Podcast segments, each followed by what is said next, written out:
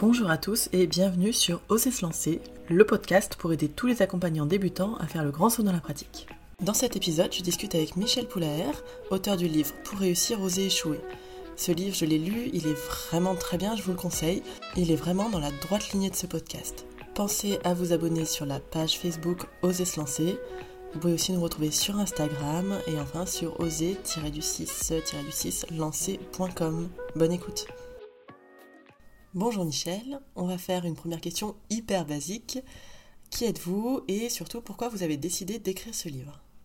Alors je suis euh, Michel Poulart, je suis euh, je suis un homme profondément optimiste. D'ailleurs, on, dit de moi que je suis un optimiste professionnel et ça me plaît, ça me plaît, euh, ceci.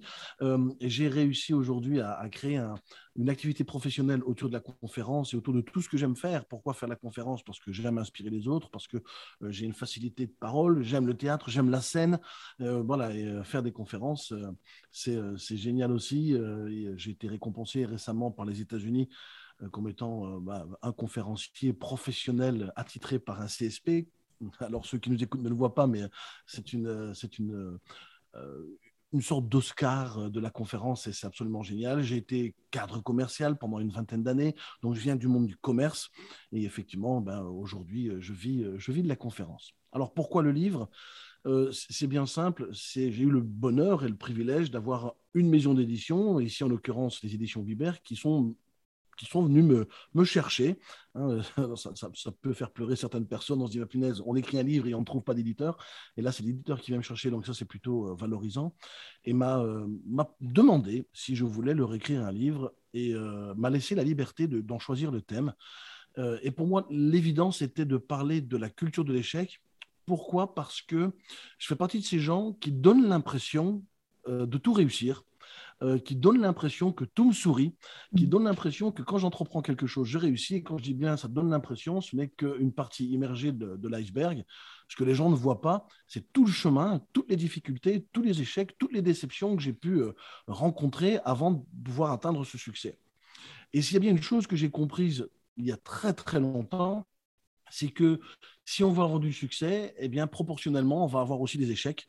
Et donc j'avais envie de tordre le cou à toutes ces idées reçues euh, qui, font que les gens ou certaines personnes pensent que la chance tombe plutôt sur de certaines personnes, d'autres que soi-même, euh, que euh, les étoiles ou l'univers favorisent certains plus que d'autres. Or, rien n'est plus faux. Et j'ai voulu faire cette démonstration en expliquant que ben, ceux qui réussissent plus que la moyenne, eh bien, ils échouent aussi beaucoup plus que la moyenne. Et c'est purement proportionnel et j'ai envie de dire même quasiment mathématique. Voilà qui je suis et pourquoi j'ai écrit ce livre. Mmh. Et d'ailleurs, je pense qu'on, je sais pas ce que vous en pensez, mais euh, qu'on échoue plus qu'on ne réussit. Enfin, en termes de. Bonjour, moi j'aime bien, euh, j'aime bien utiliser la, faire le parallèle avec le monde du sport. Quand vous avez quelqu'un qui gagne une médaille d'or, avant de gagner sa médaille d'or, il a perdu des dizaines, des dizaines et des dizaines de compétitions avant d'avoir atteint l'or. Euh, et c'est comme ça dans la vie aussi ce serait trop simple de dire ah bah, à chaque échec il y a un succès. Non, non, euh, l'échec est aussi, euh, c'est une perception en fait, c'est un regard. L'échec n'est que ce que tu te représentes toi-même. Donc, euh, l'échec, ça peut être un apprentissage, une leçon. Euh, je, parle beaucoup dans mon livre parce que j'aime beaucoup le monde de l'aérospatial, de l'aéronautique, de, la conquête spatiale. Et c'est vrai qu'avant d'aller sur la Lune, et aujourd'hui, avant de parler d'aller sur Mars, on envoie même des, petits robots sur Mars, hein, c'est assez incroyable. Il y a eu des centaines de, de fusées qui ont explosé. Et voilà, effectivement, dans la vie, il y a plus d'échecs que de succès, mais au fond, c'est ce qui donne aussi le goût au succès si tous les succès étaient à portée de main, si on réfléchissait tout ce qu'on entreprendrait, euh, je pense qu'on n'aurait peut-être pas la notion et le goût de ce succès. Ça n'aurait peut-être pas non plus la même valeur. Vous imaginez si tu entreprends quelque chose et que tu réussis à chaque fois, bah, euh, on serait un peu blasé, je pense. Ouais, et puis on serait un peu chier aussi. Je pense.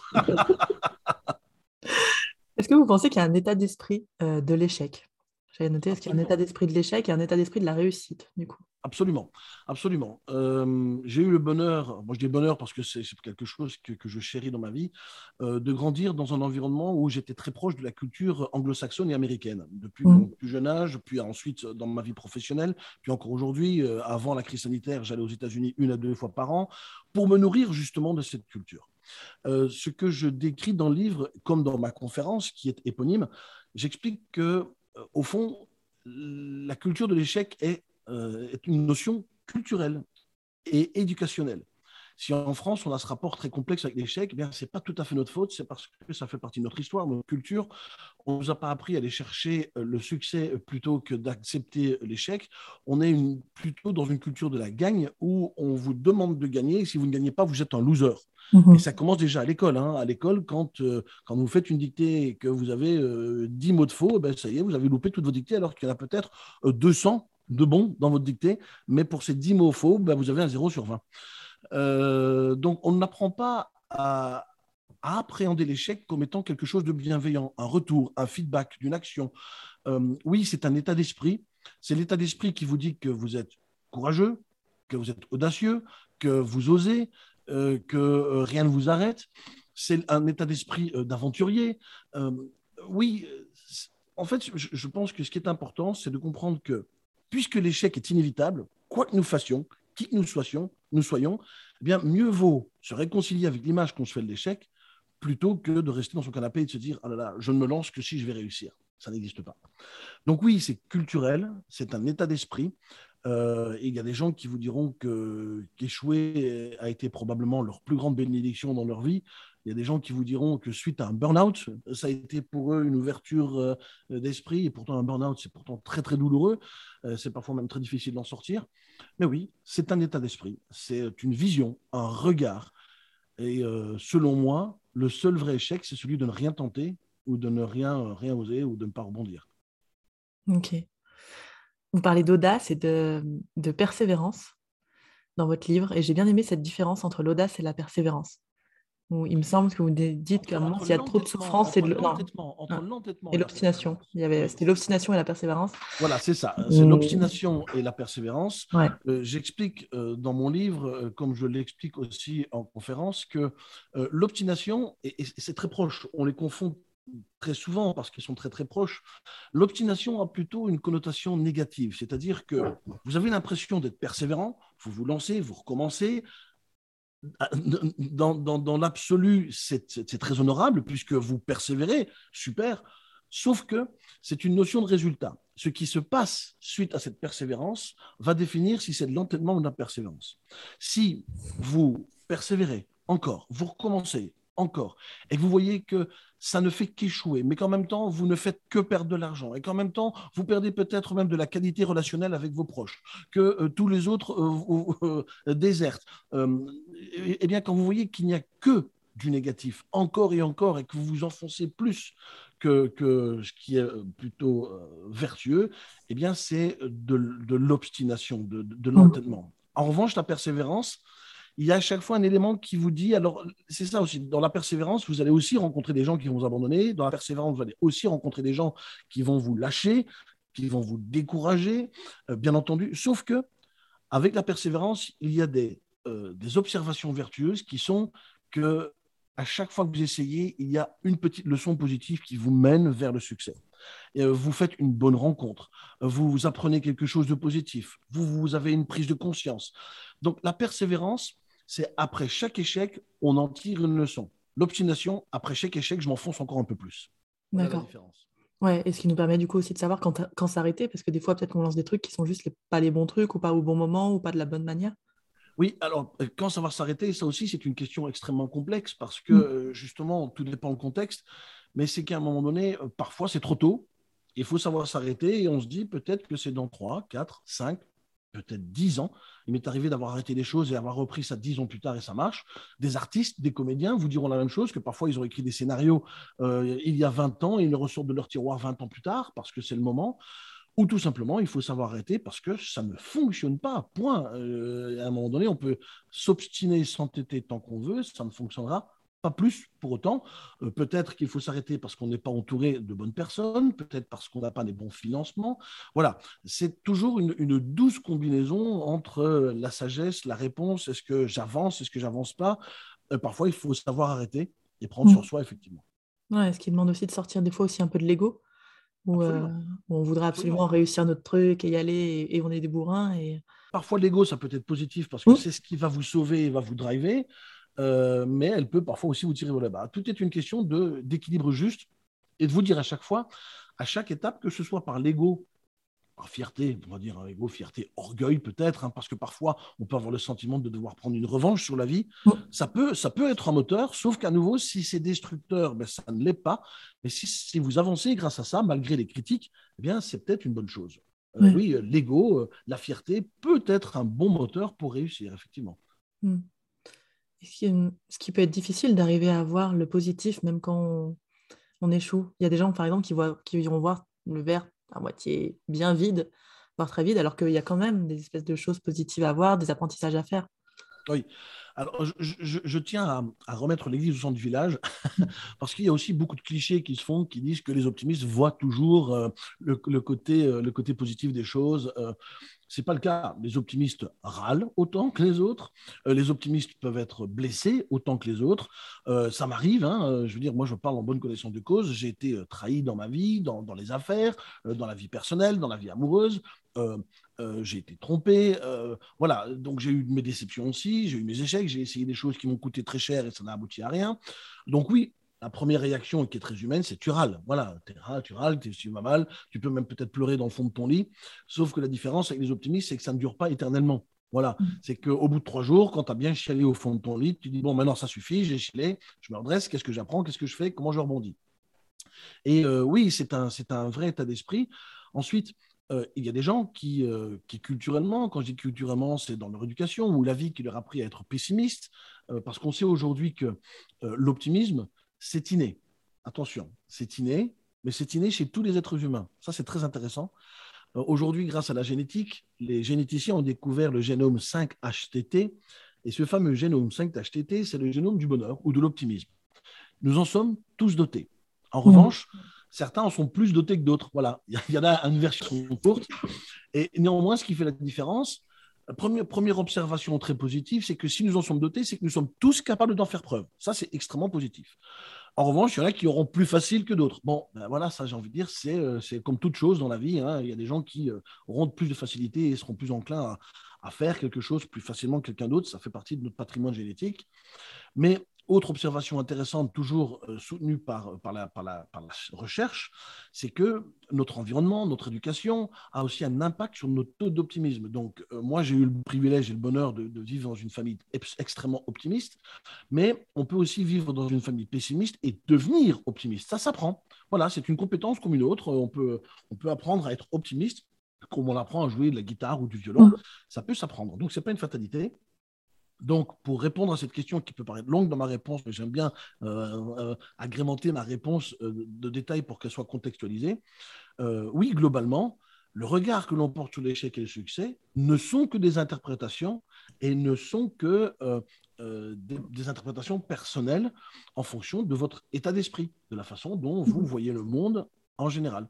Il y a des gens qui vous diront que qu'un événement est un drame, alors que d'autres vous diront, ben non, finalement, c'est pas un drame, ça a été, euh, ça a été euh, à nouveau euh, quelque chose de favorable qui m'a appris à avancer, à continuer, on, ça nous a poussé à, découvrir autre chose ou à réfléchir autrement. Voilà, c'est un vrai état d'esprit, effectivement. Mmh. Et là, vous parlez du fait que la famille, la culture, enfin, les, les gens qui nous entourent vont jouer sur, sur notre apprentissage, en tout cas de l'optimisme. Et je pense que c'est des choix aussi, quelque part, de s'entourer des bonnes personnes. Alors, la famille, bon, là, je choisis pas vraiment, mais c'est aussi des choix de s'entourer. Euh quand on est adulte, on a, on a le choix. Oui, on a le choix de continuer ou pas. On a le choix de prendre ses distances. Hein. Je, parle de prendre ses distances. Hein, parfois, il est bon de se dire Papa, maman, tu m'emmerdes. je vais maintenant le faire tout seul. Euh, foutez-moi la paix. Tonton, t'es gentil, mais barre-toi. Euh, voilà, et pareil pour les frères et les sœurs. Oui, je crois que c'est important de choisir les bonnes personnes avec qui s'entourer. Alors moi, je suis, j'ai bien aimé aussi dans votre livre, il y, a, plein de trucs, moi, du développement personnel qui me saoulent, euh, du genre, il faut tout réussir tout le temps, euh, il faut euh, être la meilleure version de soi-même, 8.0 tout le temps aussi. Moi, c'est des trucs ça pas du tout. Je peux plus parce que ce sont devenues des phrases toutes faites, toutes faites qui, qui sont sorties de leur contexte et qui ne veulent plus rien dire en fait. Exactement. Et du coup, l'idée d'être un optimiste réaliste, enfin, je et pas d'être l'optimiste BA d'admiration devant tout, où tout est bien. J'aime bien, j'aime beaucoup cette idée-là. Bah, merci beaucoup. C'est aussi ce que j'ai essayé de faire, c'est d'essayer d'être très terre à terre parce que je suis mm. pragmatique et, et de parler de ces sujets-là qui peuvent paraître fantasmagoriques pour certains ou illusoires pour d'autres, utopiques encore pour d'autres. Mais l'optimisme est un vrai état d'esprit psychologique tout en restant, en gardant les deux pieds sur terre. Et effectivement, il m'arrive régulièrement, et j'en parle aussi beaucoup sur ma chaîne YouTube ou dans mes communications, de donner un gros coup de pied au derrière à ces fameuses phrases toutes faites du développement personnel que je ne supporte plus parce qu'elles ne veulent plus rien dire et elles sont sorties de leur contexte et on lance ça à tout va et on pense être intelligent en sortant toutes ces phrases mais ne veulent plus rien dire. Hmm. À votre avis, vous, comment est-ce qu'on pourrait se donner la liberté d'échouer si vous aviez un conseil? Je pense que c'est aussi lié à, à, notre taux de confiance en nous. C'est la réussite, c'est n'est pas qu'une question de confiance en soi, mais aussi une confiance aux autres, à l'environnement. Vous l'avez dit très justement, on choisit. À un moment donné, est-ce qu'on a choisi les bonnes personnes qui nous entourent? Euh, Il est dit, et je pense que c'est vrai, que nous sommes en général la mm. moyenne de ceux que nous, euh, que nous fréquentons. Et par expérience, en revanche, ça, je, pense que c'est vrai. Hein. on, si vous voulez tirer vers le haut, ben, fréquentez des gens qui vont vous tirer vers le haut et, et, laissez tomber ceux qui vous poussent vers le bas. Donc, euh, oui, c'est le, fait d'échouer, c'est un, regard bienveillant qu'on peut avoir sur soi et sur les résultats que l'on euh, que l'on observe. C'est si j'échoue, euh, je le disais tout à l'heure, je vais parler pour moi là, hein, si j'échoue, j'ai ce premier réflexe de dire merde, j'ai échoué. Ben oui, parce que quand on se lance, ben, ça nous ferait plaisir de réussir les premiers coups. Sauf que en échouant, se dit ouais, mais en attendant, j'aurais peut-être pas appris ça. Et euh, c'est aussi ce regard de l'échec en se disant à chaque fois que j'échoue, c'est aussi un signe qui m'est envoyé euh, pour me dire que je me rapproche de la réussite. Parce que quand on sait que les gens qui réussissent ben, passent par l'échec, eh bien, c'est inévitable. J'aime bien utiliser, euh, de faire cette comparaison avec le permis de conduire. La plupart d'entre nous ont un permis de conduire. Aujourd'hui, on conduit avec beaucoup de, euh, avec beaucoup d'automatisme. On ne se rend plus compte qu'on utilise deux pieds, euh, nos deux mains, avec un volant. Et puis, il faut regarder dans un rétroviseur à l'intérieur. Puis, il y a deux rétroviseurs à l'extérieur. Il y a des commodos de clignotants. Il y a l'accélérateur, le frein, l'embrayage, la boîte de vitesse, euh, puis toutes les autres choses. C'est effectivement, quand on regarde, c'est très complexe de conduire. Or, la plupart d'entre nous, aujourd'hui, on conduit avec, sans se rendre compte de cette complexité parce que ce sont devenus des automatismes. Mais si je vous demande de vous souvenir de la toute première leçon de conduite que vous avez eue, ça a probablement été un drame. Et euh, je vois, Anna, à votre tête que ça l'a été, apparemment. ah, c'était pas fou. Hein. J'ai pas, c'était pas inné chez moi. ah, mais, mais la conduite n'est innée pour personne. Je veux dire, personne ne naît avec trois pédales sur les pieds pour deux pieds. En fait, déjà, il y a trois pédales pour deux pieds. Donc, c'est compliqué quand même. Euh, mais quand je renvoie à ça, c'est pour aussi euh, aider à dédramatiser. J'aime beaucoup, et ça fait partie aussi de la qualité des optimistes, c'est qu'on apprend à relativiser et à dédramatiser. Souvenons-nous de toutes les fois où nous avons eu une première fois. Et toutes les premières fois ont été probablement difficiles. Pareil pour apprendre à écrire, pour apprendre à compter. Euh, mais quand je parle de permis de conduire, c'est parce que c'est beaucoup plus frais dans la, mémoire. nous avions au moins 18 ans, donc c'est un peu, un peu plus frais. Et on pensait à ce moment-là qu'on n'allait jamais y arriver. certains ont peut-être loupé deux, trois fois leur permis de conduire. Et pourtant, voilà, je le dis, hein, vous ne le voyez peut-être pas parce que c'est le podcast, mais Anna m'a fait un signe de trois. J'ai loupé je trois fois. Hein, je trahis, Anne. Merci, bravo. mais, mais vous avez le permis de conduire Non, j'ai le permis de conduire. Et je conduis très bien. Vous vous sentez mal à l'aise quand vous conduisez Non, non. Mais je, conduis, je sais très bien faire les créneaux parce que j'ai loupé, euh, sur le créneau, j'ai loupé euh, le deuxième. Vous avez échoué, mais vous avez quand même votre permis. Ça. Et aujourd'hui, vous l'avez et vous ne prêtez plus attention, ce sont devenus des automatismes. Et je pense que c'est une vraie allégorie de vie. C'est que dans la vie, quand on réussit, quand on réfléchit à toute l'énergie que ça nous a mis pour réussir, ça peut nous réconcilier avec l'image qu'on se fait de l'échec. On relativise l'échec. C'est un petit peu aussi comme la naissance d'un enfant. L'accouchement est douloureux.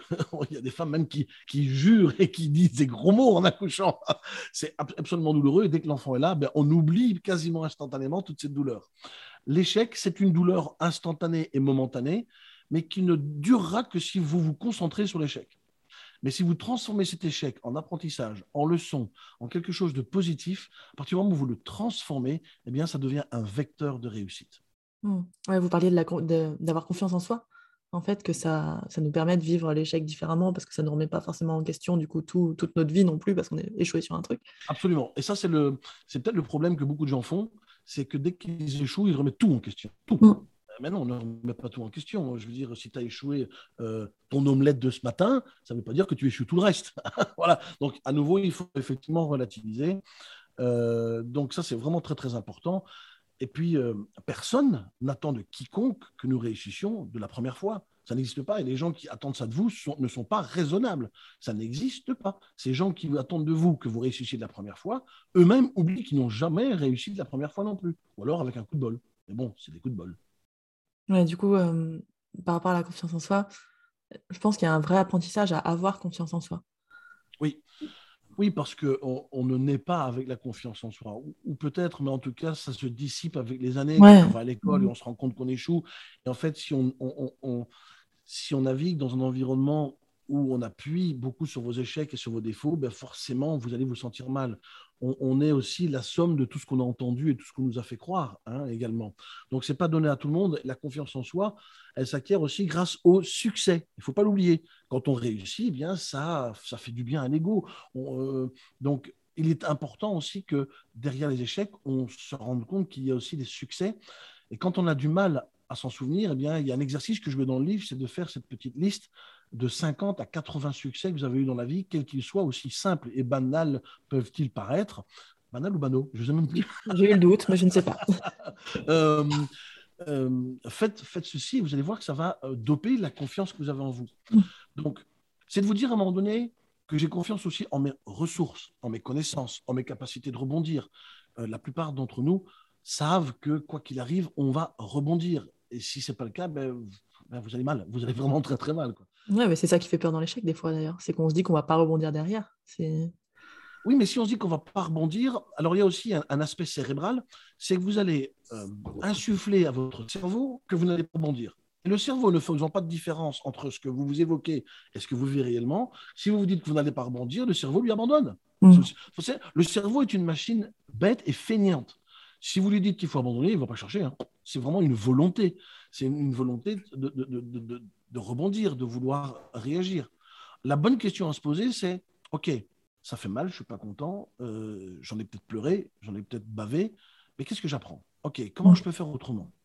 Et c'est de savoir, et, c'est là aussi où je reviens sur la, notion de, persévérance, ce qui fait que vous allez persévérer suite à un échec, c'est de réaliser pourquoi vous avez échoué, et quand vous recommencez, c'est de ne pas recommencer de la même façon c'est Einstein qui disait il est fou de penser euh, de réussir si on fait à chaque fois les mêmes actions. Enfin, c'est à peu près comme ça, c'est pas exactement comme ça qu'il l'a dit, mais c'est purement mathématique. Si vous mettez en place tous les jours les mêmes actions, en même ordre, de la même façon, vous aurez toujours les mêmes résultats.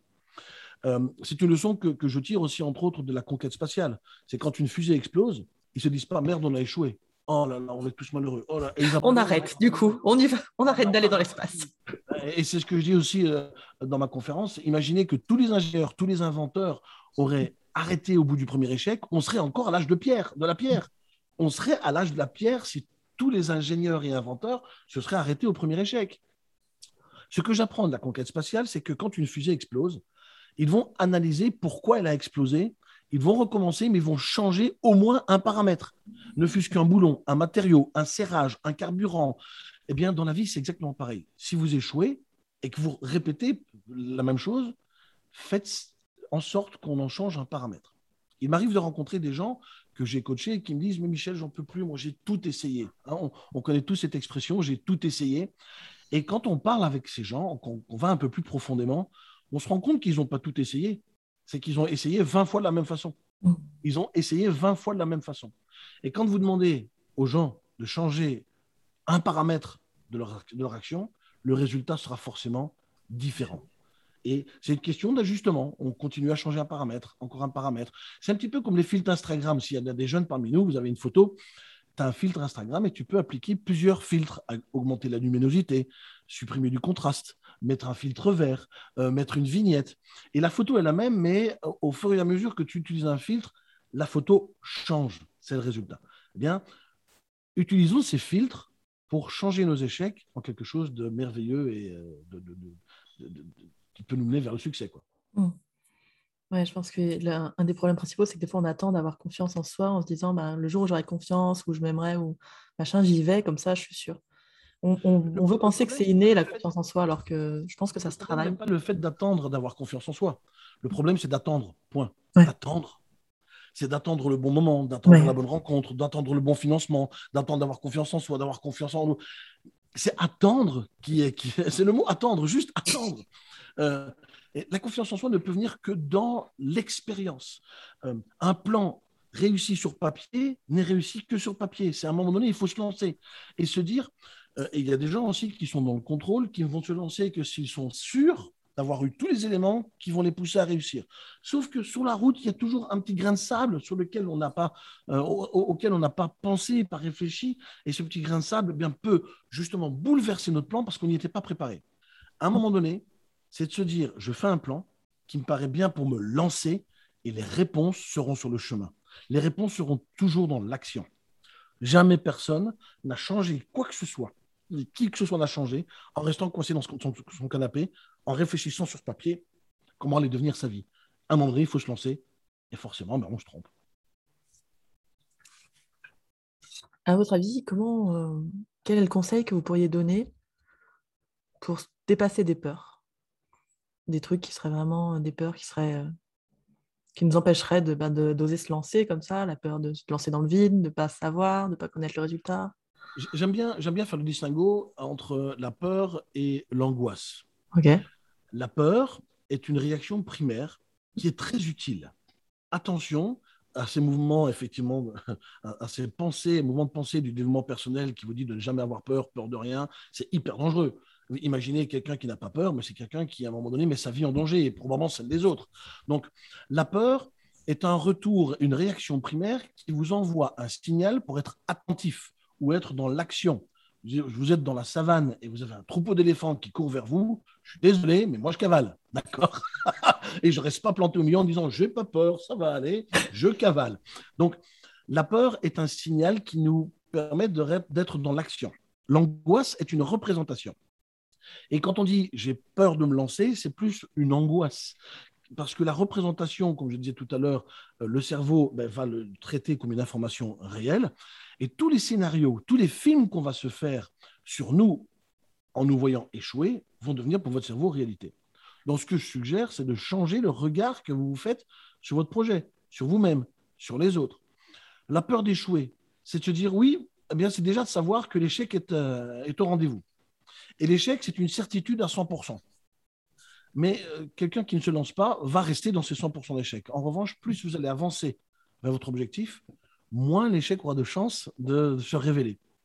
Euh, je ne sais pas si, c'est clair, Anna, ce que je dis, mais c'est que euh, déjà, c'est d'être dans l'accueil et l'acceptation que l'échec n'est pas une personne. On est tous égaux face à l'échec. Tout le genre humain est égal face à ça. Et quand je dis que c'est culturel, c'est d'essayer de changer ce paramètre culturel, cette vision, cet état d'esprit, cette croyance, cette croyance limitante que ce n'est pas possible.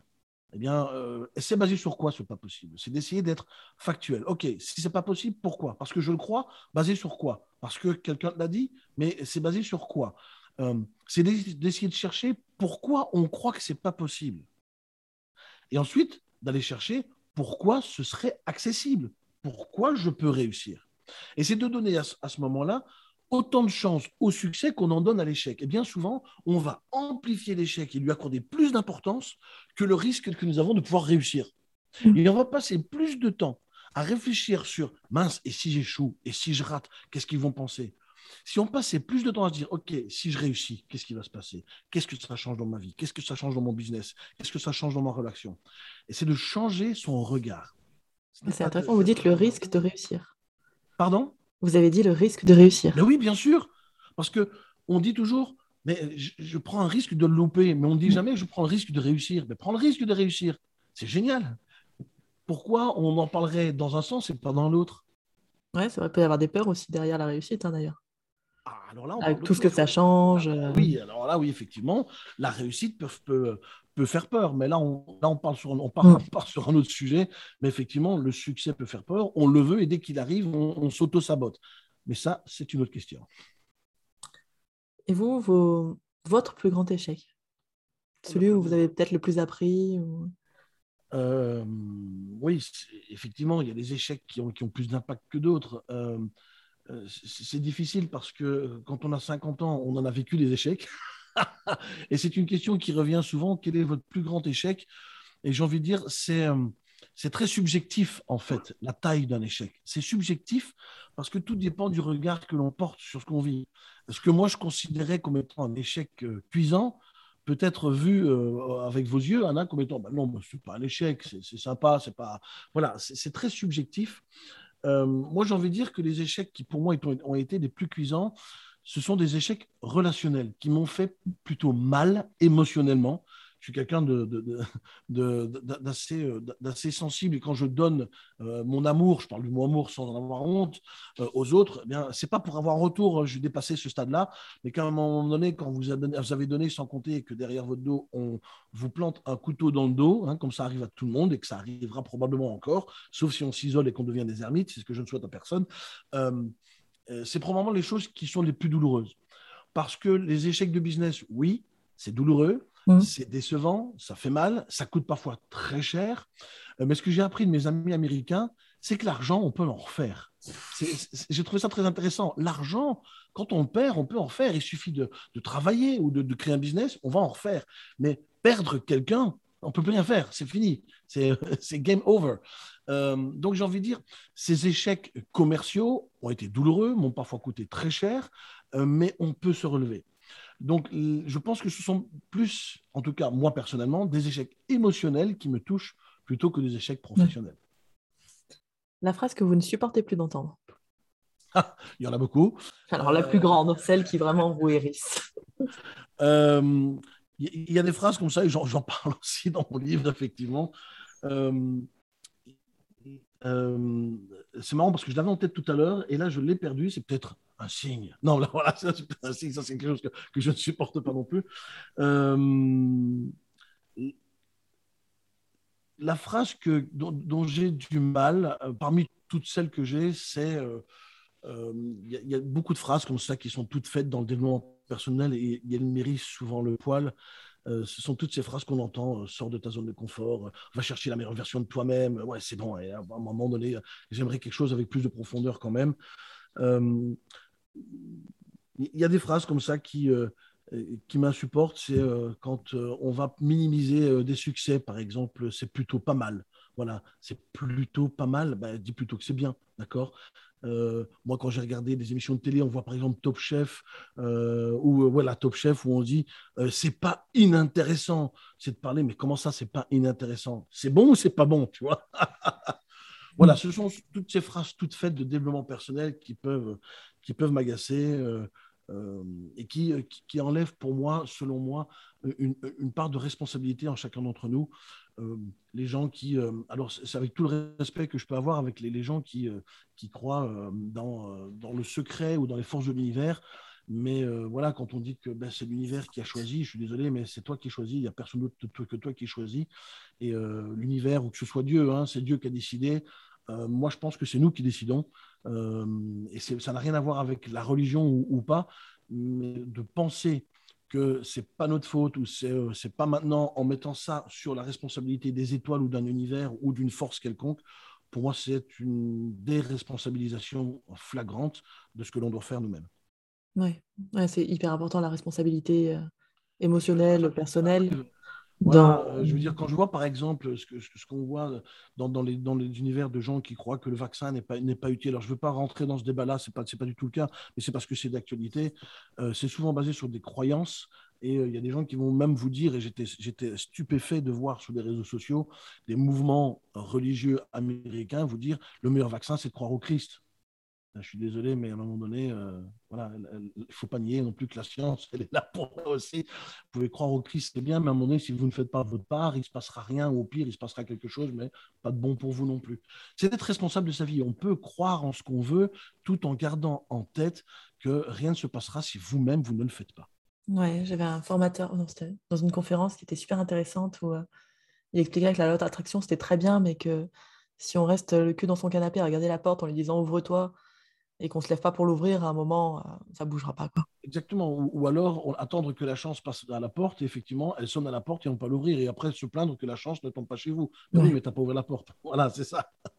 Oui, la chance, je pense que ça se cultive aussi, en fait. On a de la Ah chance oui, parce oui, qu'on la provoque. C'est une compétence, bien sûr. Les gens qui ont plus de chance que d'autres euh, sont des gens qui, euh, qui ont des comportements différents des autres qui favorisent effectivement la chance. Ok, donc la phrase que vous supportez plus entendre, ce sera tout ce qui est tout ce qui remet un peu un peu trop bas, enfin ne pas reconnaître ses succès en fait, ne pas reconnaître des succès comme des succès, c'est plutôt pas mal, des choses comme ça. Exactement. C'est soyez dans la queue de ce que vous réussissez et Ouais. célébrez. Célébrez. En fait, on est dans l'accueil de tout, quoi, des succès, des échecs, de euh, Et c'est accueillir et, et- et- et faites-en quelque chose qui va vous faire sentir bien. Alors sur le moment peut-être pas, mais au moins dans 3-4 jours, essayez quand même d'en faire quelque chose de bien. Quoi. Vous savez, sur Twitter, je ne sais pas si vous tweetez, moi pas du tout. Très peu. C'est du moins mon réseau social. Euh, mais on peut faire des, euh, des tweets qu'en 280 mots. Oui. Donc si vous, vous aviez à tweeter votre philosophie de la vie, donc en 280 mots ou moins, En 280 mots ou en 280 caractères? Parce que 280 mots, caractère, oui. 280 mots, ça fait beaucoup en fait, on est large, c'est bon. en 280 caractères, votre philosophie de la vie. La- la- la- ma philosophie, elle- est simple, c'est euh, fais-toi confiance et profite de l'instant présent. Alors ça aussi, c'est une phrase qu'on entend beaucoup, mais j'aimerais, j'aimerais vraiment la- aller chercher la profondeur de cette phrase. Euh, c'est vraiment, euh, à force d'avoir des objectifs, à force de vouloir se dépasser, à force de vouloir, vouloir, on oublie qu'on est aussi, qu'on vit aussi aujourd'hui. Alors ça ne veut pas dire qu'on ne doit pas avoir d'objectifs, mais euh, on a cette fâcheuse manie de, de vivre trop souvent dans le passé ou trop souvent dans le, dans le futur. Et on oublie de, de voir ce qui se passe autour de nous aujourd'hui et ce qu'on devient aujourd'hui ou de regarder en arrière pour se faire du bien. Euh, moi, ma philosophie de vie, c'est prends la vie du bon côté et chaque échec veut dire et signifie que tu es probablement euh, un héros, le, le meilleur soldat de ta vie, euh, où tu es un battant. Chaque cicatrice représente un combat que tu as gagné. Donc oui, ma philosophie de la vie, c'est cette vision optimiste et positive quoi qu'il m'arrive, je vais m'en sortir. Et si je ne sais pas, la réponse viendra un jour. Voilà, c'est en Ouais. gros, alors je pourrais aller beaucoup plus, je pourrais en parler des heures, hein, mais c'est en gros mon, mon état d'esprit. Mm. Ouais, donc il y a la confiance en vous et en la vie aussi. Quoi qu'il arrive, euh, je vais trouver les réponses sur le chemin en fait à un moment. Absolument. Et, et c'est c'est très juste, Anna, c'est pas que la confiance en moi, c'est la confiance en la vie. C'est que ben, la réponse, elle se trouve peut-être autour de moi, sur le chemin. Ça viendra peut-être demain ou après-demain. Euh, Il y a aussi du lâcher-prise là-dedans aussi. Mm. hein. Euh, Mais voilà, ce sont des choses qui s'apprennent. Parce que bon, je ne suis pas né comme ça non plus. hein. Ouais, je trouve qu'on retrouve aussi la notion d'équilibre que vous évoquiez au début, où euh, on ne peut pas être que dans le futur, que dans le passé. Il y a aussi le maintenant. On ne peut pas être que dans nos objectifs tout le temps, dans nos réussites, nos échecs. Il y a aussi, bah, on est en train de vivre un truc maintenant. Vraiment, quoi. Exactement. Ok, chouette. Euh, vous connaissez les interviews Combini, les fast euh, Oui, bien sûr. news bien sûr. Je vous en fais une Ah ben, on va essayer, oui. Alors, euh, ch- chers auditeurs, je n'ai pas été préparé, donc on va essayer de faire ça. Ah, mais c'est pas drôle préparé. bah, je vous, en fait, je vous propose deux choix. Vous me dites lequel, euh, lequel vous prenez. Oui. Doute ou certitude? Doute. Ok, pourquoi? Parce que quand on a trop de certitudes, on fonce la tête baissée et ça, pour moi, être trop sûr de trop de choses euh, touche un peu à l'orgueil, à trop d'ego. À nouveau, c'est pas dans l'équilibre. Euh, je- et puis moi-même, je suis quelqu'un qui, derrière ces airs de quelqu'un qui a confiance en soi, euh, je doute beaucoup. Et je pense que le fait de douter nous permet aussi de garder les yeux ouverts sur des solutions.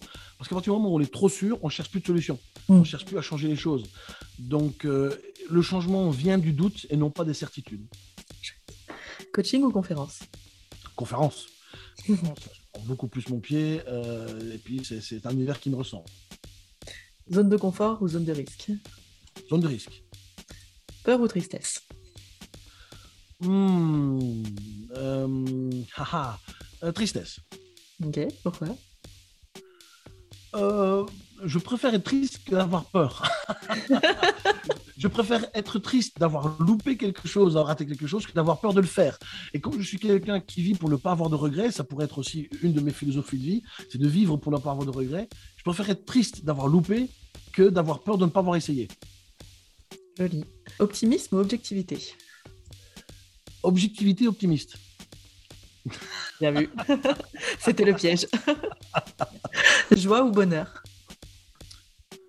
Ah, bonheur. Bonheur, parce que si j'ai le bonheur, je peux faire preuve de joie. Mais pas l'inverse. Hmm. Regret ou remords? Regret. Vous faites quoi comme différence entre les deux? Le regret, pour moi, est réversible, les remords est irréversible. Confiance ou courage? Confiance ou courage Ah, ah compliqué celle-là. Confiance ou courage euh, Je vais dire euh, confiance parce que la confiance mène au courage. Les deux, quoi. voilà. ok. Merci beaucoup. Merci Anna. Merci, merci ou beaucoup? Bah, Beaucoup, du coup. Parce que moi, j'aime bien quand il y en a plein. exactement, exactement. Merci Anna pour cet entretien. Ça fut très agréable. Encore merci Michel pour ce podcast qui était vraiment très sympa. Son livre, je vous le rappelle, pour réussir, oser échouer. Et pour vous abonner, c'est oser se lancer sur Facebook, Instagram et oser-se-lancer.com. J'espère que vous avez apprécié cet épisode. Je vous souhaite une très bonne journée et prenez soin de vous.